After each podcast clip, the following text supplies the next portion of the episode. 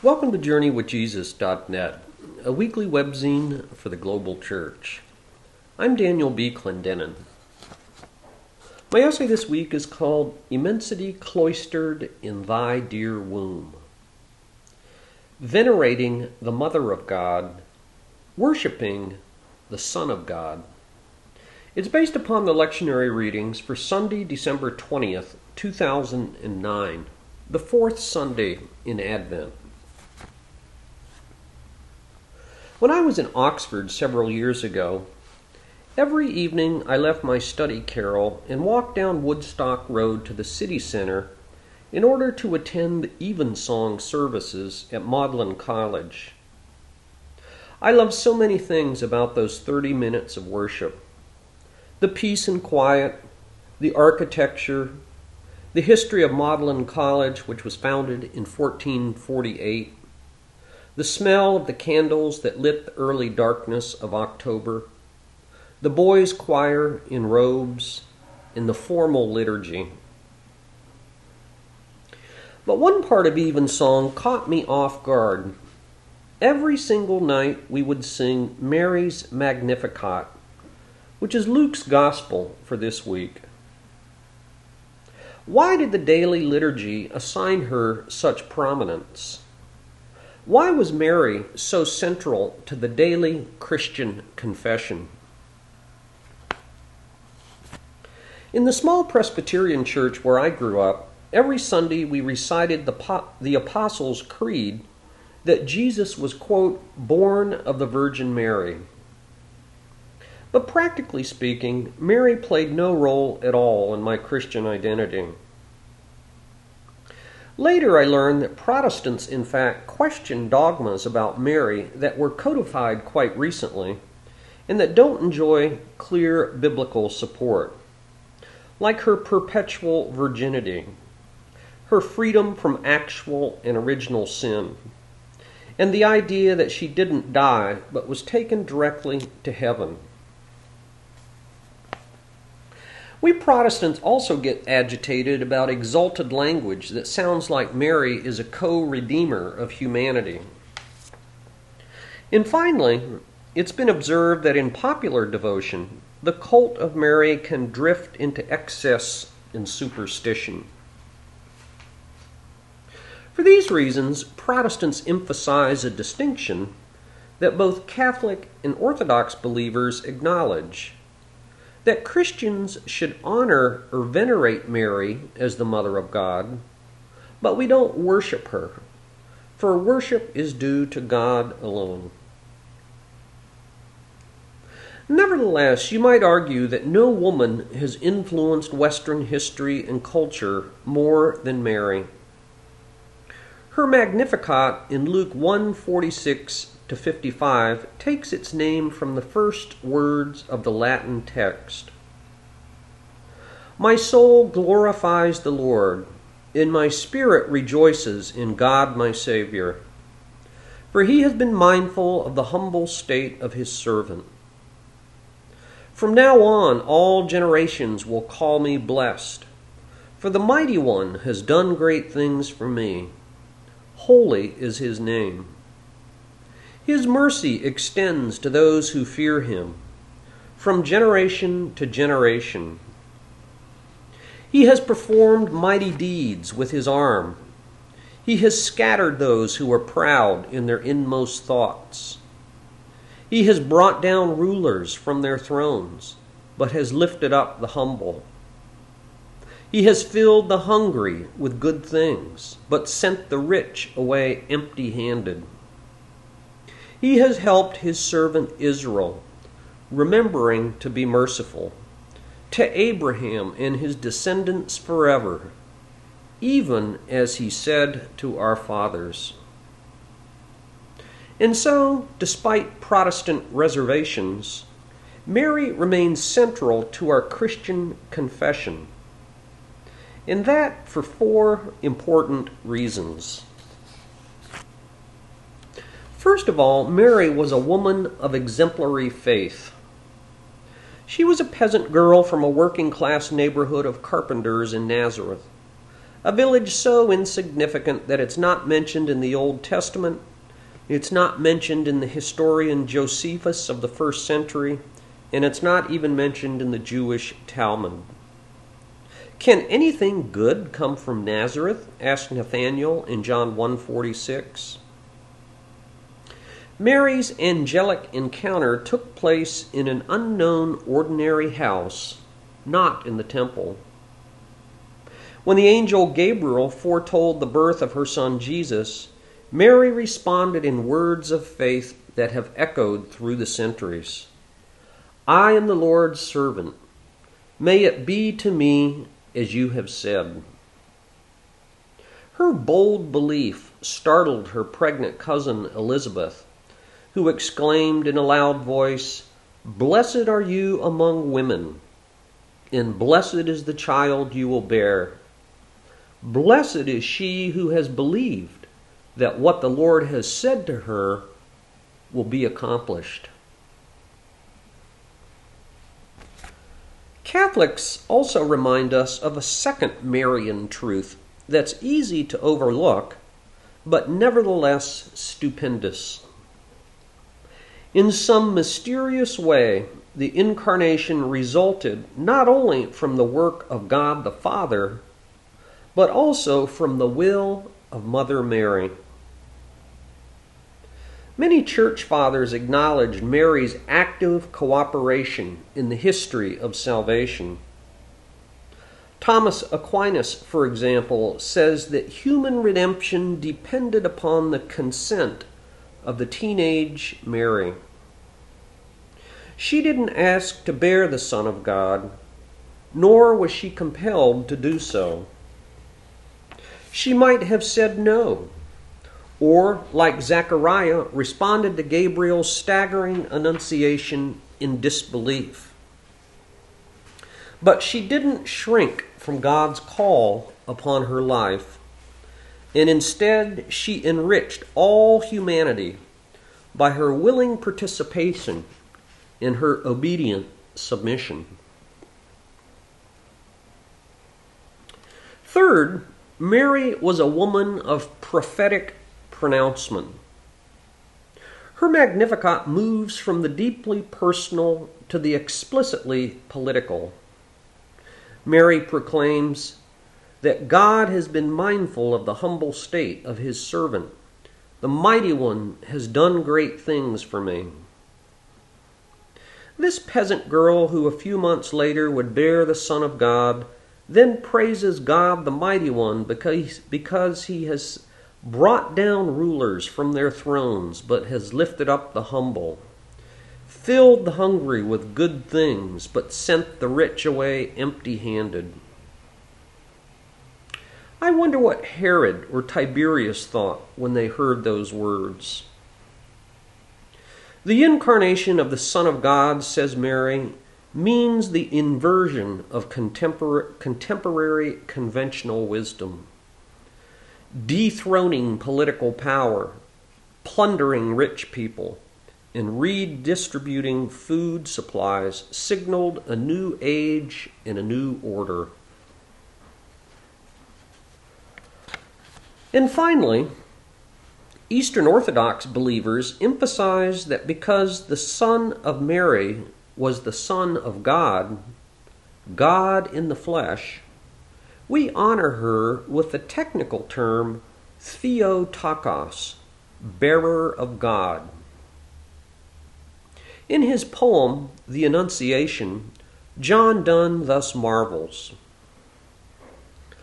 Salvation to all that will is nigh, that all which always is all everywhere, which cannot sin, and yet all sins must bear which cannot die, yet cannot choose but die. Lo, faithful Virgin, yields himself to lie in prison in thy womb. And although he there can take no sin, nor thou give, yet he will wear, taken from thence, flesh, which death's force may try. Ere by the feet ere by the spheres time was created, thou wast in his mind, who is thy son and brother, whom thou conceivest, conceived. Yea, thou art now thy Maker's Maker, and thy Father's mother. Thou hast light in dark, and shuttest in little room immensity cloistered in thy dear womb. This term, Theotokos, bestowed upon Mary by church fathers since the, third century, acknowledges her special role in redemption. Mary is nothing less than the mother of God. When the term gained full official status at the Third Ecumenical Council of Ephesus in 431, the intent was to emphasize the full divinity of the Son more than the privileged status of his mother. Mary did not give birth to a mere man, Christotokos, as the Nestorians taught. No, she bore a child who was fully divine. If you wonder why Catholics and the Orthodox refer to Mary as the so called Blessed Virgin, consider the Gospel for this week. Blessed are you among women, said Elizabeth. And Mary herself, from now on all generations shall call me blessed. Veneration of the Mother of God leads to exaltation of the Son of God, which is precisely the message of Christmas in the Magnificat. My soul glorifies the Lord, and my spirit rejoices in God my Savior. And now for further reflection. What has been your own experience of Mary in your Christian discipleship? Number two, with which of the four aspects of Mary do you most fully resonate? Number three, what other subversions of cultural conventions might follow those of food, money, and political power because of the incarnation? And finally, for further study, see the book by Yaroslav Pelikan, Mary Through the Centuries from the year 2004.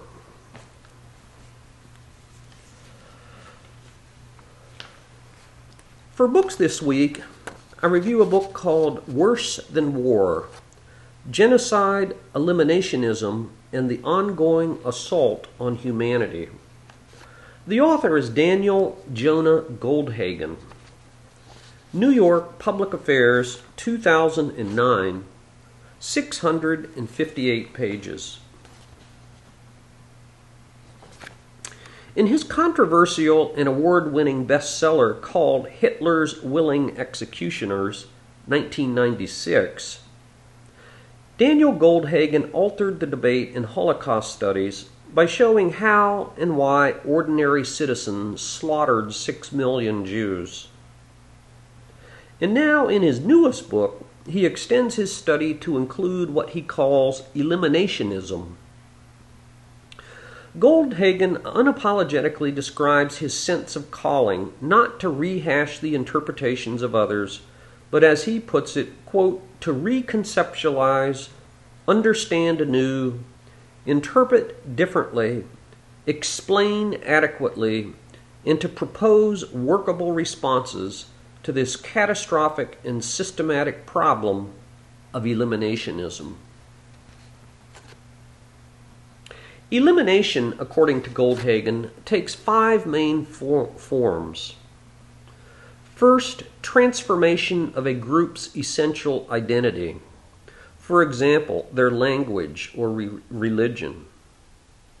Number two, repression through such instruments as enslavement, camps, apartheid, famine, or segregation.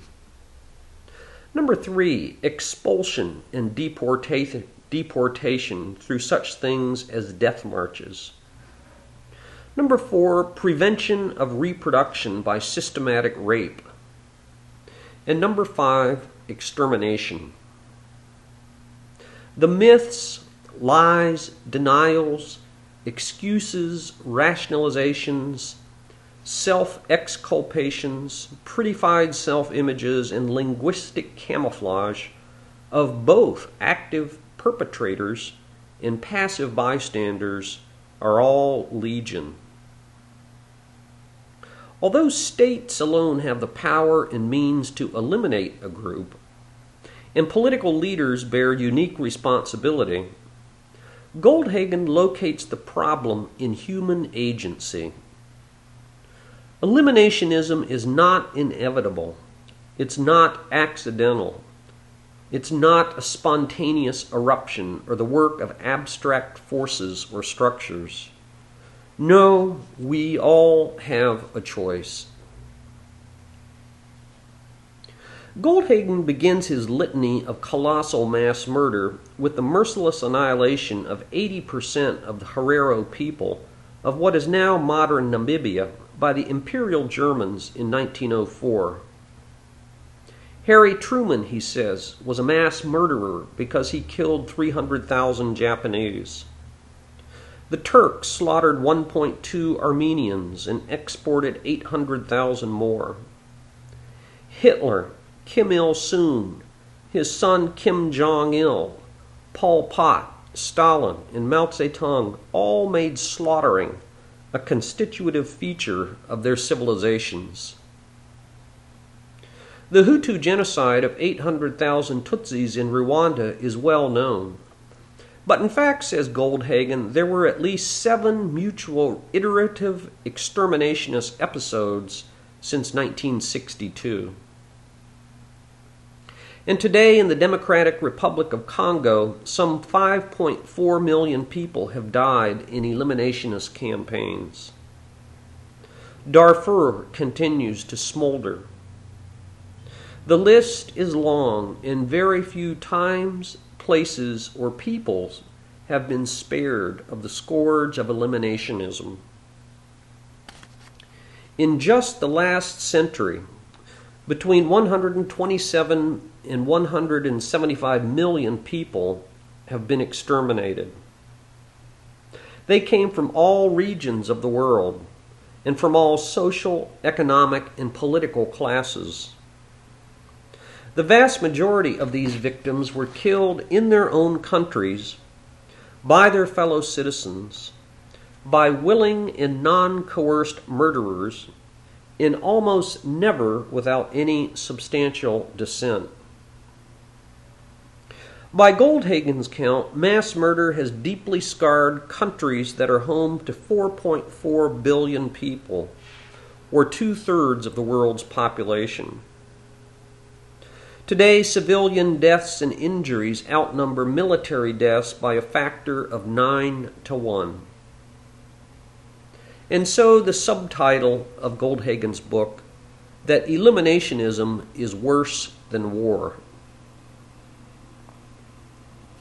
In addition to his own interviews and scholarly research, Goldhagen includes first person narratives from both victims and perpetrators along with graphic photographs. I would be hard pressed to name a more powerfully disturbing book. The experts will quibble and qualify. Cynics will claim the high ground of so called realism. For example, if Goldhagen really does want to eliminate the United Nations and similar organizations as worse than useless, a line of argument that he takes late in his book. Why should we imagine that his proposal for new institutions will work any better? Or again, were some eliminationist campaigns really quote unquote easy to stop with little cost, as he argues?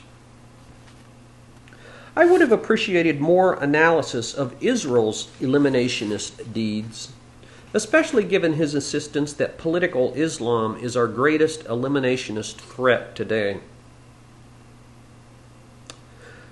In the last of his book, Goldhagen says, quote, We must adopt the language of moral responsibility, end quote. We need to insist upon the notions of free choice and human agency. Since political leaders persuade their citizens to slaughter each other because of the near certainty of impunity, we need to radically alter their cost benefit analysis. And all of us can commit ourselves to the Judeo Christian ethic of Proverbs 31 8 and 9. Speak up for those who cannot speak for themselves, for the rights of all who are destitute. Speak up and judge fairly. Defend the rights of the poor and the needy. The author is Daniel Jonah Goldhagen. The title of the book, Worse Than War.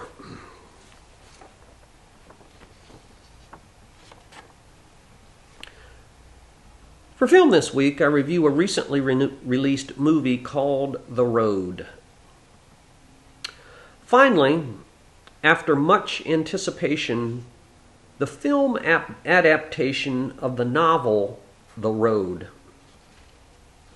Cormac McCarthy won a Pulitzer Prize for his best selling novel about a nameless father and son who roam a post apocalypse world pushing a grocery cart. A tarp and a pistol with two bullets are their only protection. They're traveling south toward the coast for warmth, although it's not at all clear what they could possibly do once they get there. This is a journey with a destination, but with no apparent purpose. They are some of the very few survivors of an unprecedented global catastrophe that has destroyed virtually all life of any kind. We only learn that the clock stopped at 117. Ash blankets the now colorless world and blows in the wind, the cold rain, in the dirty snow. Their journey is one of death, darkness, and desolation. The father and son are rightly paranoid of every other human being. Shriveled corpses, abandoned houses, and the remains of cannibalism are their daily lot. But nevertheless, it's a world of deep love between the protective father and the innocent and apprehensive young boy. No, he assures the anxious son, they would not eat people like the bad guys. Yes, we are the good guys. And by all means, he tells his son, do all you can to quote unquote carry the fire in your heart. The name of the movie, The Road, a film adaptation of Cormac McCarthy's novel by the same title.